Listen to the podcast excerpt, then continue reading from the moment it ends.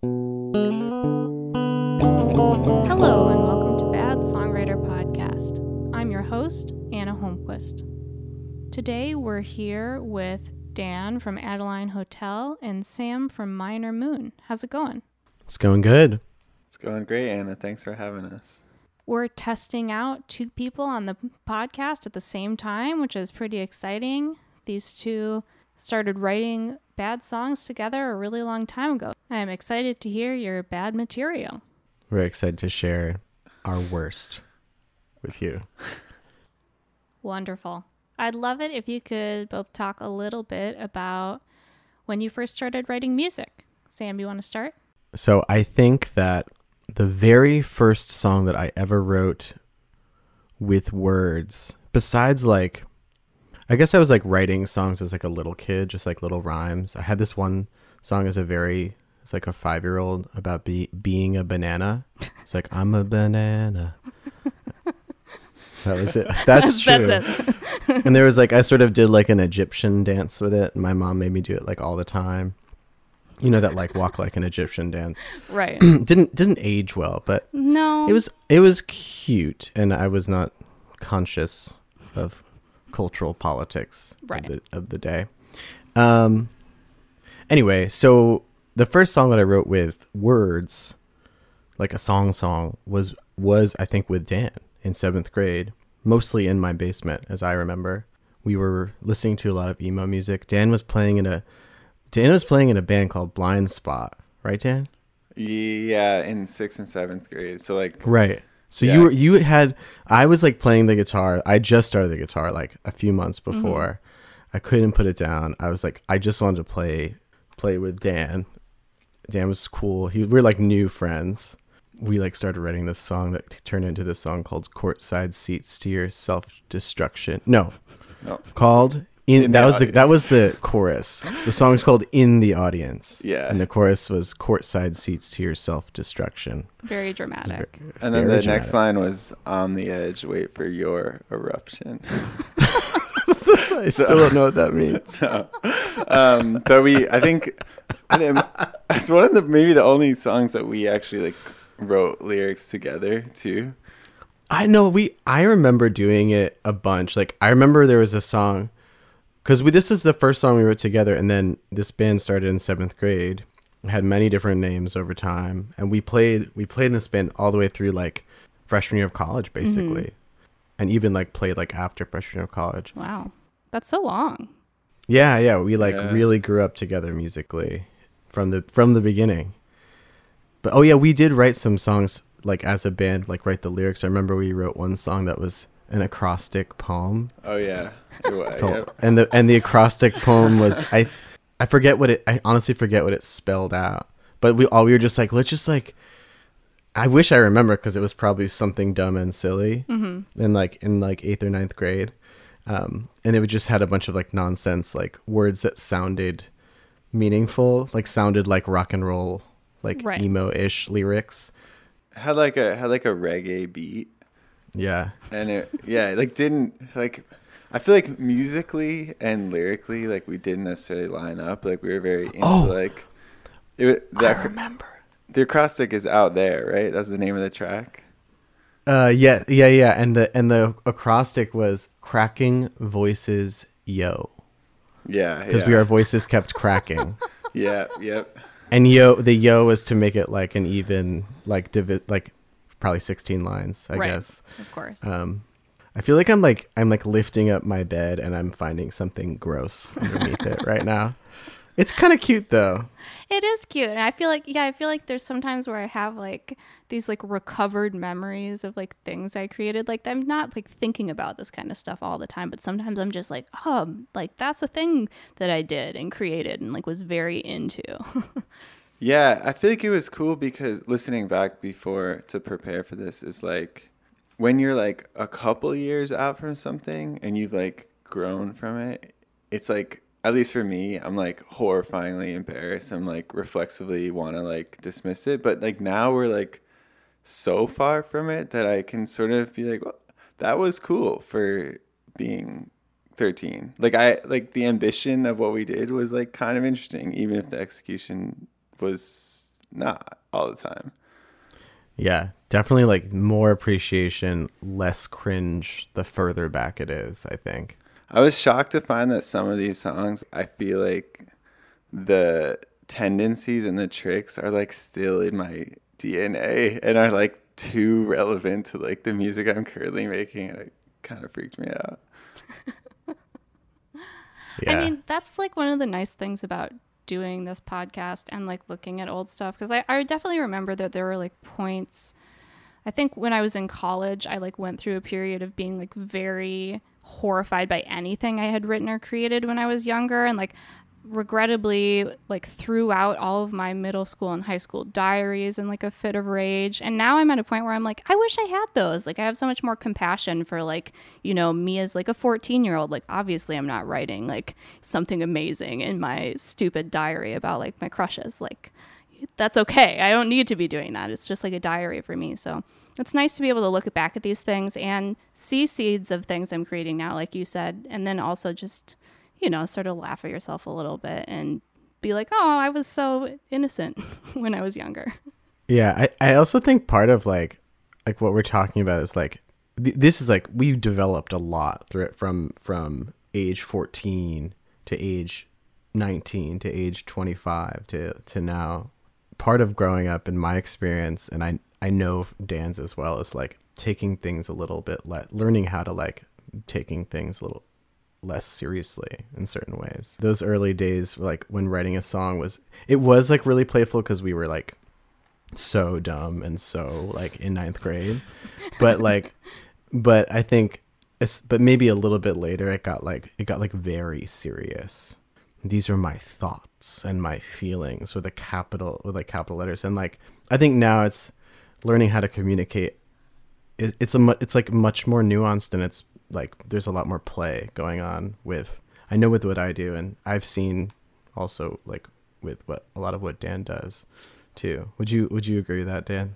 Yeah, I mean, I I feel like then, but even like more recently, until like probably the last year or two, I, I, feel like there's this impulse all the time that like every song that you're writing has to be like the greatest song ever. You like write this like amazing song, that's like I don't know two and a half minutes long. You're like, okay, but like, what if I did this really sick like bridge coda thing that's like another three minutes? And it's like, it's cool, but it doesn't always need to happen. And I, I feel like I, I've just worked hard to be less precious. So like, I don't know, like good timing. The record I released earlier this year is like I don't know. That's just like how I play guitar at home. And then it became a cool record and people seemed to respond to it. And like I wasn't precious about it. And that was the first time I was like, oh, like not everything needs to be like the greatest thing you've ever done. In fact, it might actually be better if you like don't think that way all the time. But at the time that we were making the music we're about to listen to, I feel like we were deep in that like use every trick in the book like just learn this cool thing like this jam needs to be as long as possible the most dynamic range Spoiler. imaginable Totally. Well, but let's that's get cool into it i like it yeah. yeah, let's get it. Let's listen. Let's let's hear this. Yeah, so the band that the by the time this came out, the band had been called The Direct for many years, and uh, this was like senior year of high school that we wrote and recorded this. Um, I wrote the the words to this one, melody mostly, and it was about like spirituality and like is there a god kind of thing, and so kind of the same stuff you're writing about now yeah, different, but di- yes, and but yeah, de- I mean, definitely, like, definitely still like feeling and, and kind of exploring the same stuff, but um, hopefully with a little bit more, uh, a little bit more wisdom. yeah for the song we're about to hear i i remember i got um god i don't even know what they're called and i still play drums in bands so that's how much i know about things but like i got those, Rototoms? i got those like s- sticks that are like groups of Oh, hot rods. hot rods there we go and i was like i'm gonna use them because like it's gonna be cool and jazzy like that's Oh, yeah, this this song does feature. It's called Divinity, and it features some some newly learned jazz chords, Love it. which we're we're gonna we're gonna hear them. Once in a while, when it comes out strong, and I find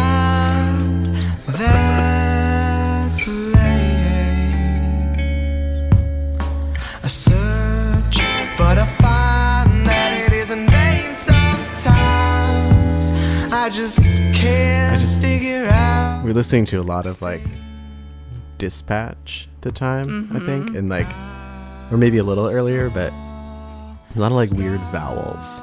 Very like dispatchy vowels. Yeah, I can hear that. How did you record this?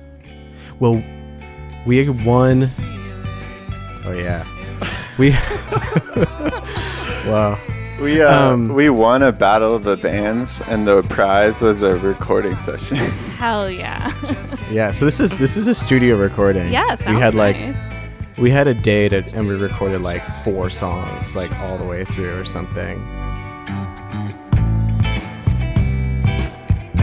did some overdubs oh yeah no this is an incredible experience i was like you know we were really young to be like in there with just an engineer and Totally. Should I think that because I can think I singing so hard find an explanation? listen to me i am 18 and i have feelings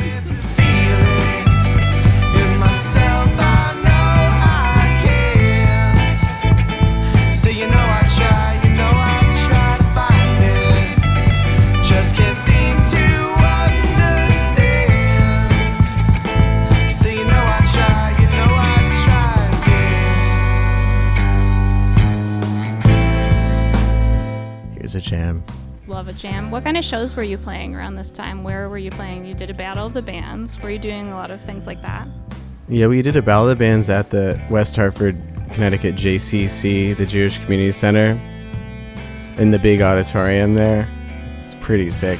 And um, Don't forget did- we- um, Panera Bread when We we, we played a nice set, and then someone called for an encore, but we'd already shut the PA off, so we tried to reset everything up, and it was like feedback.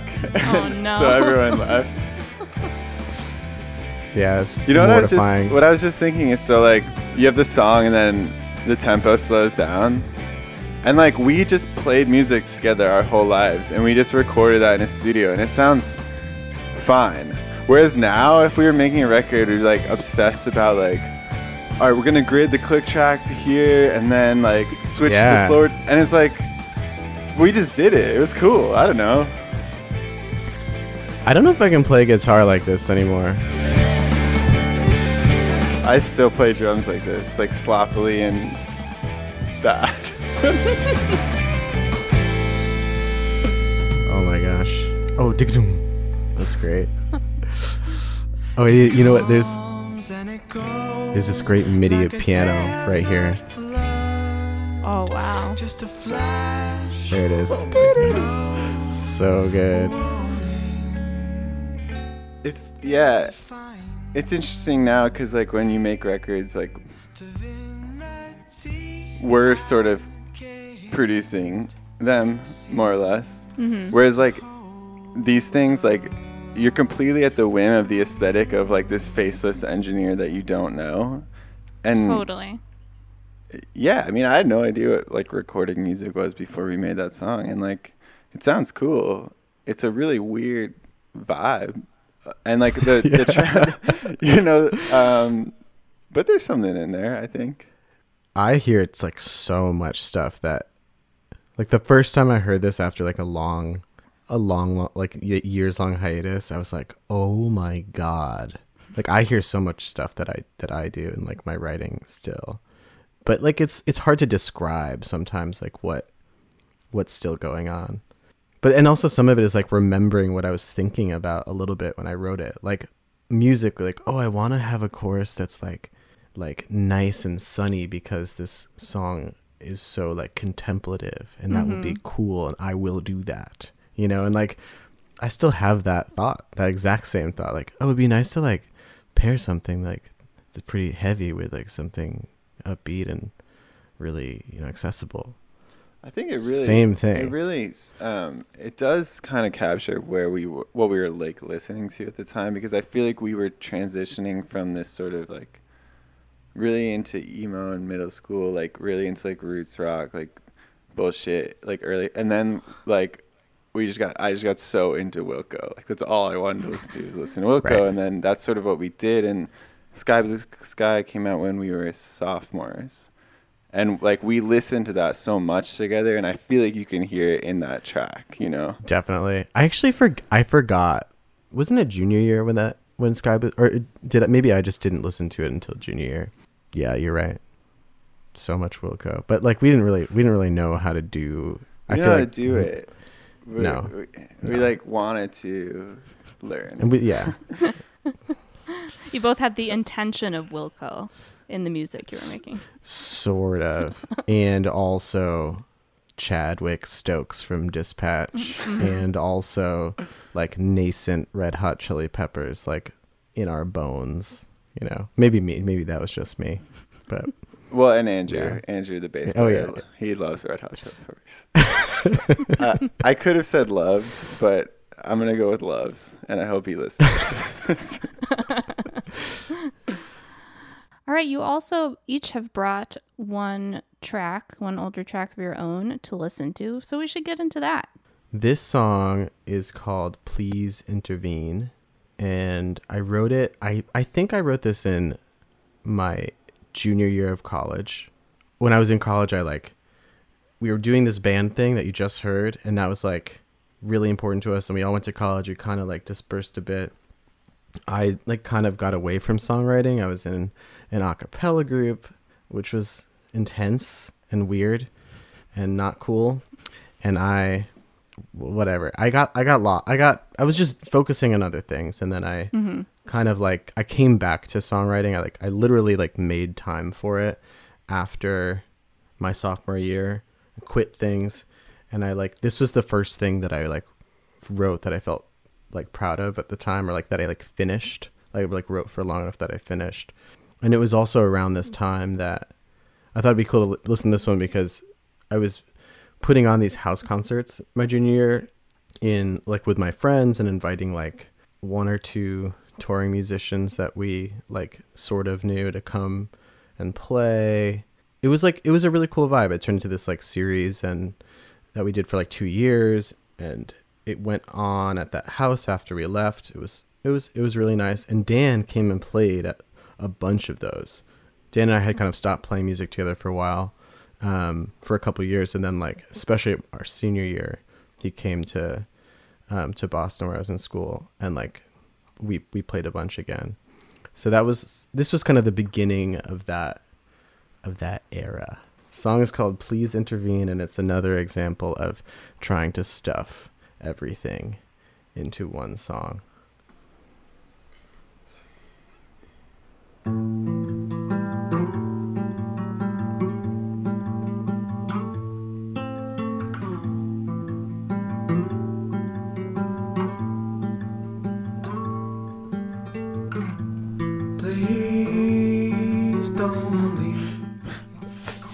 Both both of our tracks from this era have like those double tracked vocals Yeah.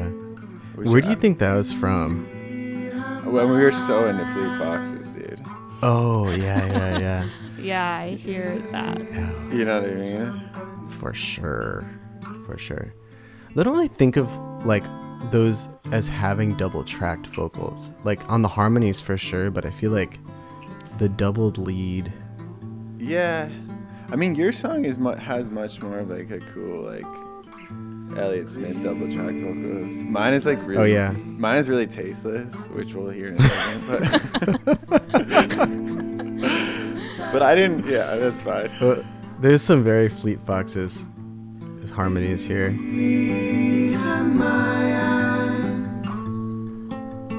Yeah.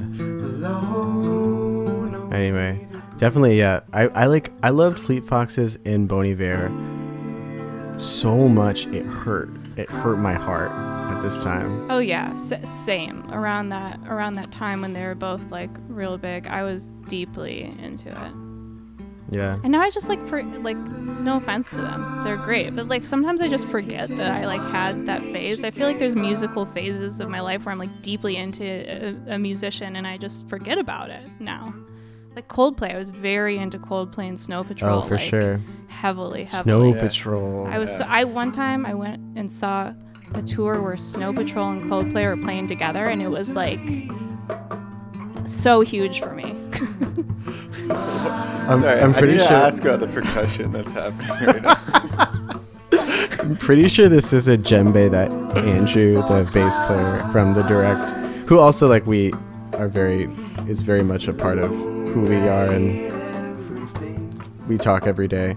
Um, but this is his djembe, I think. So, Andrew, so Sam and I co-run this record label called Ruination Records, but Andrew, our, our third friend, is really the heartbeat behind it all, and he plays. He's the bass. drum. He's the djembe beat behind Yeah, the he um he plays bass in, in my band, but um definitely a guy who has a djembe around. You know what I mean? yeah. Also, Well, he- that was that was didn't, wait, 'cause sorry, I, I- just gotta say that was a really sick like David Crosby harmony that you just did. Though. Thank you. Yeah, Yeah. I, I, I stand by that.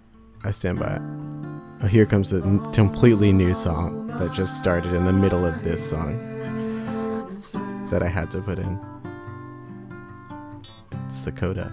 No, yeah, the Andrew didn't have the djembe because I had I had it for like two years in college. So I'm not sure you needed to like.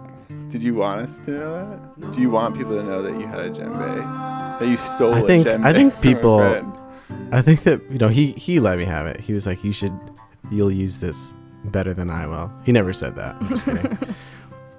I think we have some percussion coming back. Uh, How did you record this? with a there it is. In GarageBand with like a the blue snowball microphone, Oh yeah. just one track, one track at a time. So there's a little, um, You recorded this. Oh, there's a little shoebox on here. I put like I ran my hands Oh, over a yeah. shoebox. Shh. That's pretty cool. It was, I felt like it was a good idea. I was watching a Neil Young concert last night, and they were doing Harvest Moon, and they had somebody on stage with a with a broom and like contact mics on the floor. I love that. So basically, I should be in Neil Young's band. Yeah, that's what that means.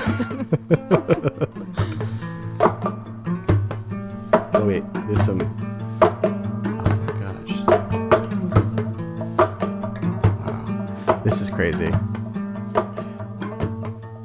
You just, you just get really lost in like the headspace you're in a long time ago. The faded just- djembe is really yeah, and there's like some like extra like ticka ticka ticka ticka ticka ticka. yeah.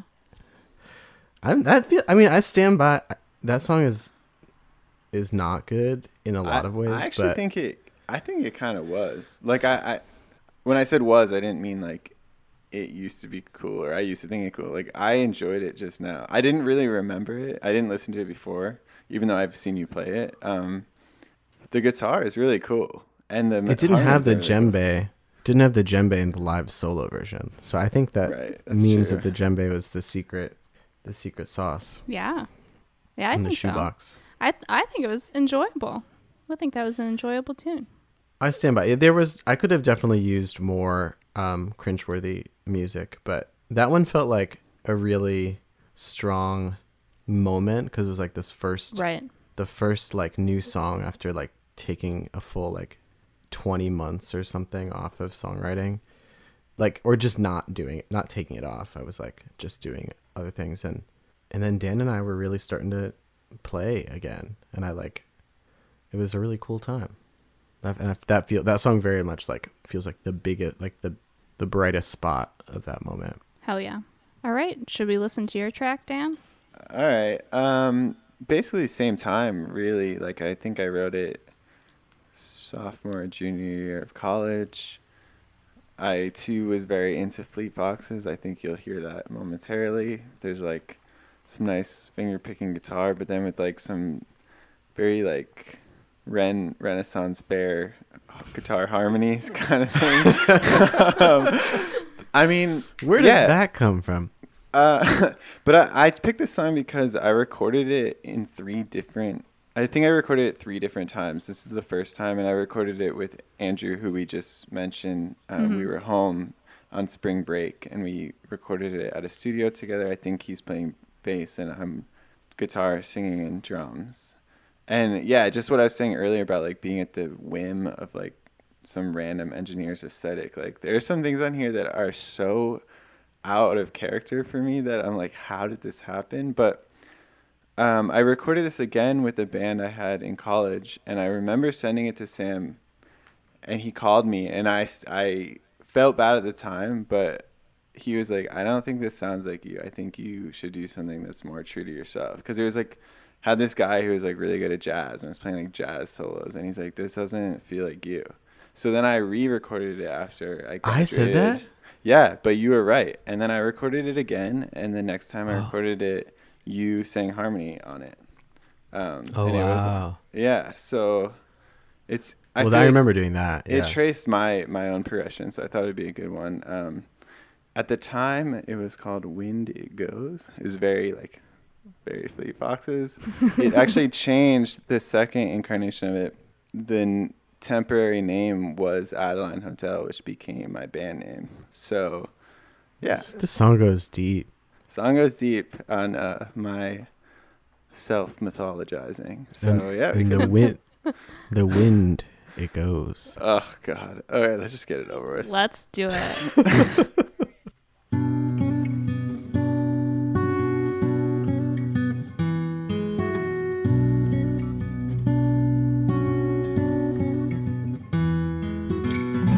Don't you go in the morning, I'll find you there.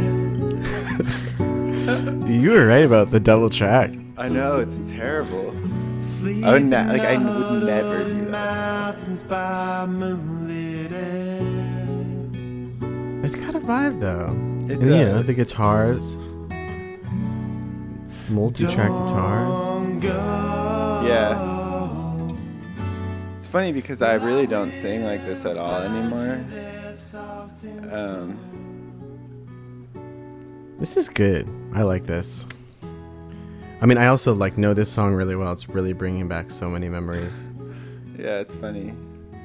Because we used to we- played this a bunch together A bunch. in New York after you moved there. Yeah, because like when I first started playing out after I moved to New York, it was always kind of a revolving crew. So when Sam would visit, he would sit in and yeah.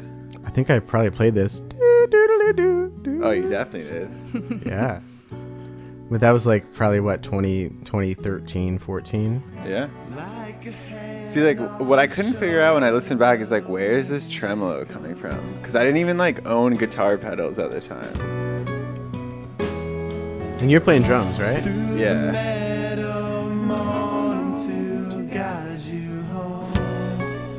Oh yeah, and I was, I would sing that harmony part I know. for man. sure. Oh my gosh, I haven't heard that. I didn't listen to this at all before this.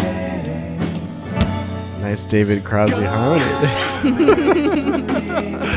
Yeah, yeah. yeah, it's interesting how similar in tone both of these tracks are that you brought. That are your like separate things. and we did, we didn't coordinate really at all.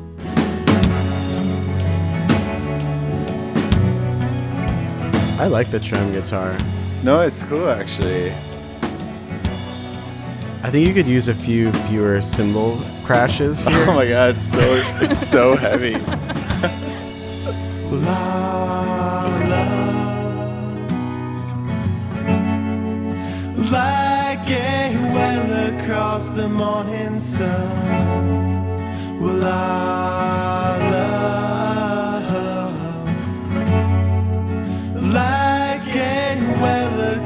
Yeah, there's so much in here that I, I feel like I still do a lot. Yeah. Yeah.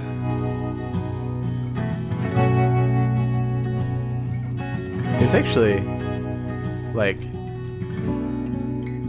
Oh, sorry. I'm, I'm losing I'm keep listening. Oh. Ooh. Dinka. Like that, for example. Well, it's beautiful. I mean like You didn't invent that. No, it's true. That's that's a sick. The next track in my iTunes was another old Same. song that I thought about bringing, and I just had like such a. Mine was Oh the God! No wait, no one else can hear that. Oh Yeah. my God! How would you say? I mean, you've talked about this some, I guess, but how would you say your songwriting process processes each have changed over the years? That's a good good question.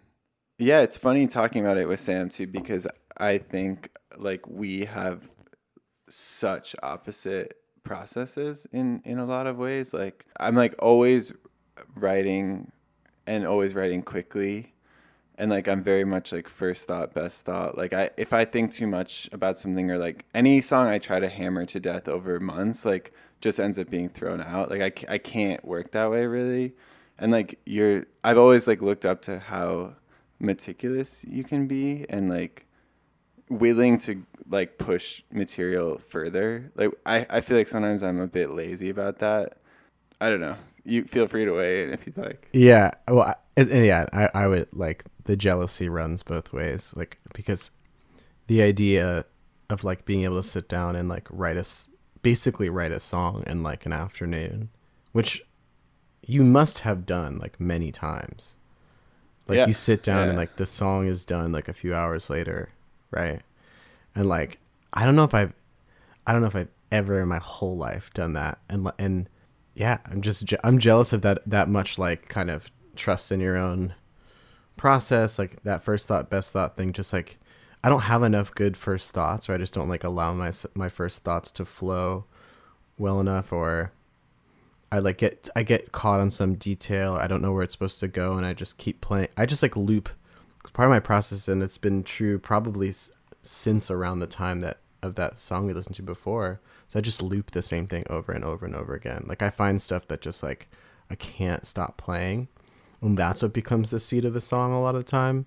And then like it it kind of grows out from there, and I don't think I was doing that in in high school, like in the direct time, because I, I wasn't like I wasn't in playing anything interesting enough on the guitar to do that yet.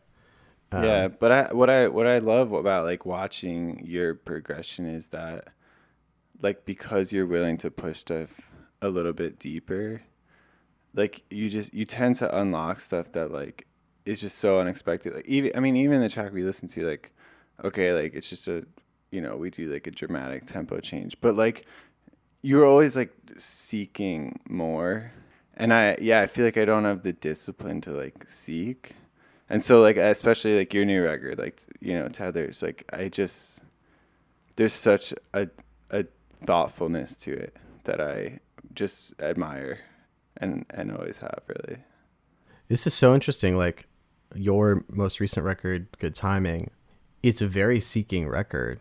It's like, but it's just instead of like a song having like, you know, four different movements that like take you to a bunch of different places, like you're really seeking within this like this kind of singular, with this singular voice and in this like space and finding all of these different like little tide pools and eddies within like that like sing that like one flow of and that's like there's like a kind of patience to that that I think and like attention to detail and like delicateness that is I just as valid, you know, and just as like worthwhile and I don't know, I think think it resonates just as much. Yeah, I mean, I think the coolest thing about that fact that our processes are quite different is that, like, I mean, you play in other people's bands, I play in other people's bands.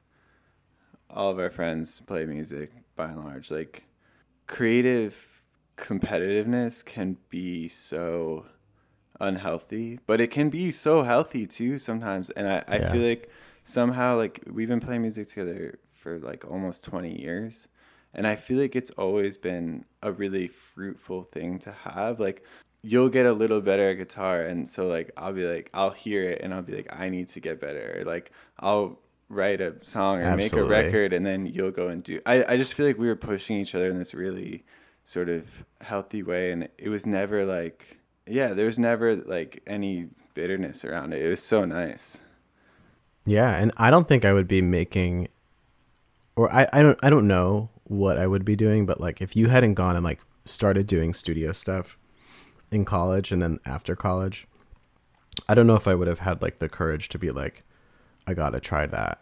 But as soon as you did, I was like, I gotta try that. you Yeah. know, like, and and that big became stuff that became what I like. I'm totally dedicated to now, and that's that's deep.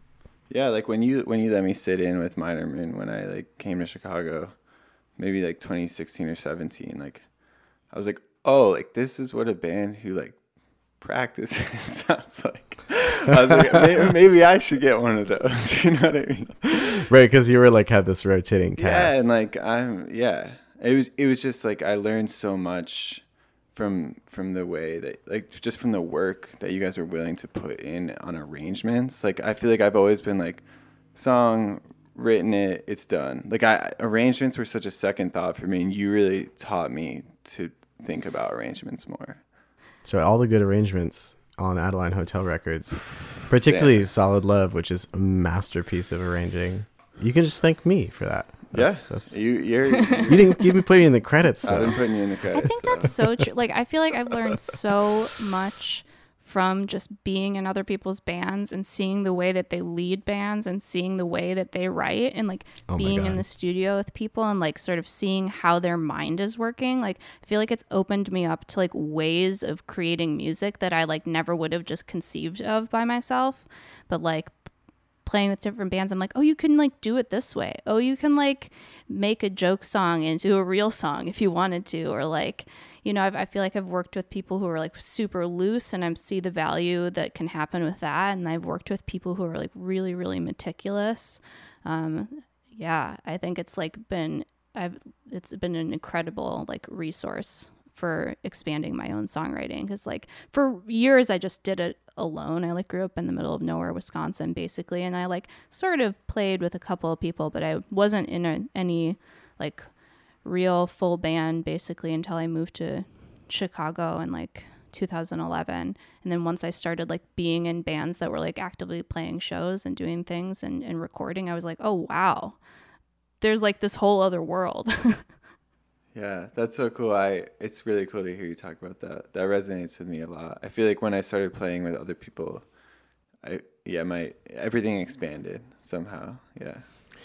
Well, and we we had done one things one way in like that like the direct that high school band that sort of started started it all for us. Like that was that was the main band that I like took seriously for a long long time. Like I did a little bit of stuff in college with other people, but it wasn't until like I got to Chicago even well, I, I guess I was doing some stuff with with other people in Boston too, like right after college. But like, it wasn't until I was playing in several different bands and not just leading my own that I like felt like I had I wrapped my head around like what music making like what I could strive for. Like I didn't I and I'm still like figuring it out. Things are always Yes. changing. This year has been a complete reordering of what my concept of music making is and can be. Yeah, I mean, I I, I totally agree. Playing with other people has been always such a huge thing, and I I don't know. I think that it's a real valuable. It's really valuable, like founding thing for us that we started in a collaborative space. I don't I don't know a lot of people who have that. Um, I think it's really special. Yeah. I think it's pretty rare, especially for it to go for so long. Too long. Yeah. No, I'm just kidding. And it's it's crazy because I yeah I feel like it's hard sometimes to collaborate with other people because like I just expect that there's this level of like camaraderie that doesn't really exist when you're playing you know other people's bands all the time. Like I mean sometimes it's just like a musical connection, not a personal one. So like this has been very lucky and and to have you know the third member of our high school band Andrew be my you know my like day to day musical collaborator here in New York, and it's it's a special thing, and it I think we're all lucky for it. But it also like makes collaborating with other people so strange. Like you expect a level of like uh, telepathic communication because that's what you're used to, but it's it's just not always there. Yeah, it's like it's like how they say like if you have a really good mother, then you, you will never be satisfied in in your heterosexual marriage. And Exactly like that. A hu- a hundred percent. But it, it really is a thing. There's just some people. I've like been lucky enough to experience it a few times. I feel like, but there's just some people where it's just like you're vibing like on a creative le- level that is not something that you have to say out loud. You don't have to explain like what you're going for. Like there's like people in my band Esther who like I'm very lucky to work with the musicians I work with, but like I feel like they inherently like understand what it, like the vibe I'm trying to go for with my music. Whereas in the past, sometimes I've like tried to play with other people and they're not really on the wavelength and I don't know how to put it into words. Um, or I've been writing a record separate from Esther with my good friend Rami Atassi, who I met while we were playing in the Curls together. And we did a lot of collaborative writing with the Curls. And so we wanted to, to continue that. And so we, the way that we're writing is we bring very small ideas into the studio and just write it all there. Like I sit there and write the lyrics and melody and harmony in the studio, and we're creating loops and beats together. And I also feel like there's something about that like particular songwriting connection that is like those are the kinds of songs I would never write alone and it's only because I'm able to like work with Rami that I'm able to create those because there's something about the way that we're working together that like is this creative space for us to create these things together and like that feels like very special too like being able to create something that's like that wouldn't happen without the other person that's like not the type of music that you would be making on yeah, your I own. love sure. that. I want to hear that. It sounds amazing. It'll come out eventually. sick. Um, well, Dan and I were just talking the other day about like wanting to write something more collaboratively. We've been talking about it long for a long time, but um, I feel like we're, you know, we've both like like used our own voices a lot recently, and like been really proud of that, but are a little bit like, you know, seeking seeking a different voice that maybe is a little bit more contingent on what someone else is bringing and um, so relevant to what we're talking about right now. It's pretty cool. yeah, I think it just is like, and that again, like teaches me so much about songwriting. Like uh, sitting there and being like, okay, we're like creating this thing together. Like, it's great. It's fun. I love going into something not really knowing how it's going to work or like how to do it and like exploring something new with somebody else instead of like doing my same old thing. Like, I love doing my same old thing and I'm going to keep doing it, but it's good to have like other outlets too. Well, what are some things you've been listening to lately that you've been enjoying? I've been listening to the Buck Meek record from earlier this year that just like Mhm. I just think is an absolutely brilliant record. Um and like really such a like an awesome exercise of capturing like a particular moment. Um and this like lot was recorded like really live.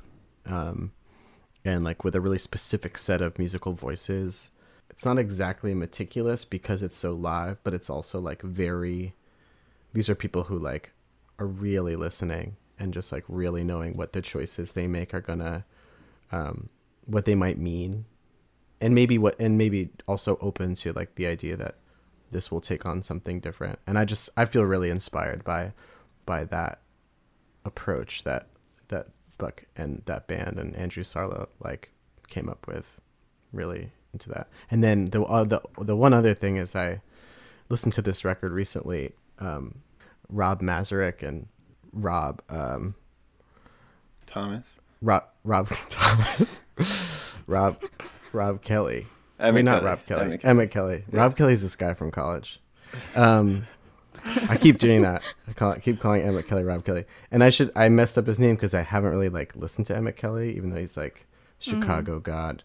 Um, but Dan was showing me some some other Emmett Kelly stuff, and that Rob Mazurek record was like uh, one of the most out things I've ever listened to, and I like I will come back to it. It was like, but that one just like really last week I like really sat down with it for some reason. I was like in a weird headspace. I was like, I want to listen to this weird record, and it just blew my mind open. So that that was, that Sounds record is called um, Alien Alien Flower Sutra. That's off International Anthem. Really out crazy record that just mind mind bendy.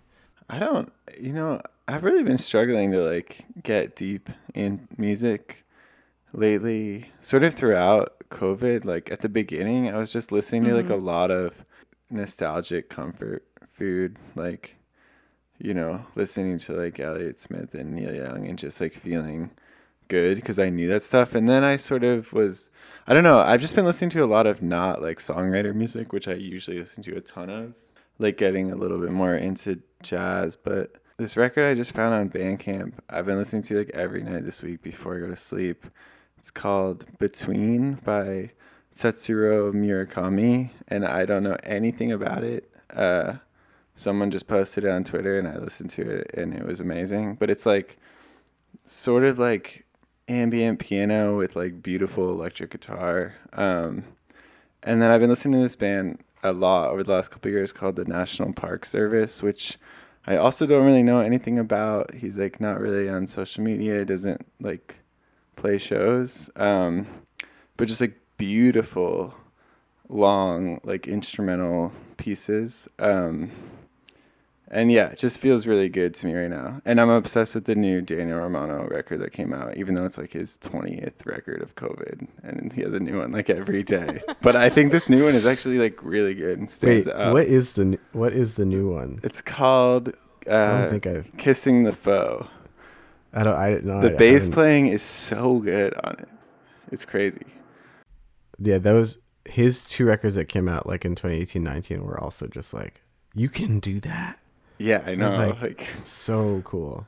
I don't know. I've been listening to my own music a lot today, which is like not a good, not a thing you want to tell people. But I'm like, I mean, You gotta do I it. do that. I, you gotta do it. I, I'm, I do it all I'm the like, time. I just finished tracking a record, and I feel like I'm in that period of like, I want to hear this. It's so cool.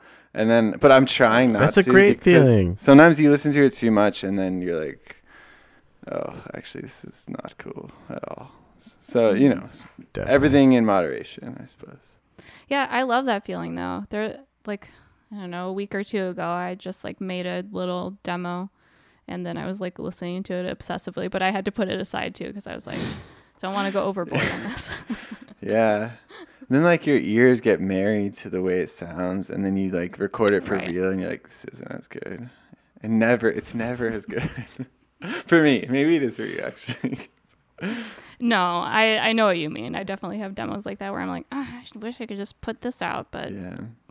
it's not actually that great like sonically. Part of demos for me is like I get so stoked about what they will be.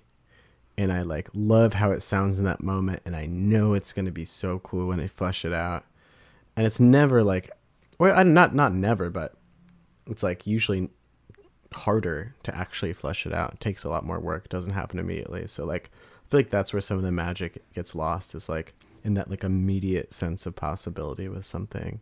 But I have all the, I I have all these demos right now of just like just playing the same thing over and over and over again for like 8 minutes and like and like messing up like like five times throughout and like remembering like what my like what distracted me in each one and I listen to that stuff. So that's Yeah. you know, like I, I, that's embarrassing to talk about. But I, you know, like I, I'm trying to like trying to figure out what everybody has to listen to their own stuff. I can't really imagine. Yeah, yeah. yeah, and good to revisit old stuff as we as we did Yeah, here yeah. today. It, it can be nice. Well, thank you both so much for being on the podcast. It was great to have you. Of course. Thanks. Thank you, Anna. Thank you It's for really having us. Anna. Awesome. And thank you everyone for listening. Bye.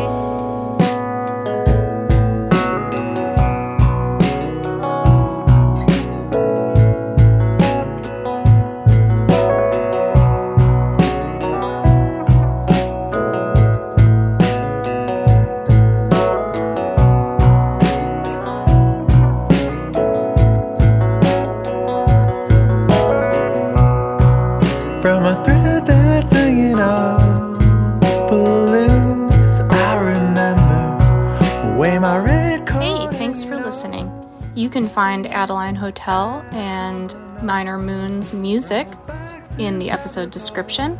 You can find us on Instagram at Bad Songwriter and on Twitter at Bad underscore Songwriter. If you're enjoying the show, we'd love it if you could write a review. That really helps us out. And if you are interested in being on the show and have material for it, you can email me at badsongwriterpod at gmail.com. Have a good week. Bye. Swung out to the tired plane, stretching each direction the same. Under purple sky uncertain, I called your name. And I came upon a fountain of stone, the very same as on the shore back home. In my reflection, a shimmering.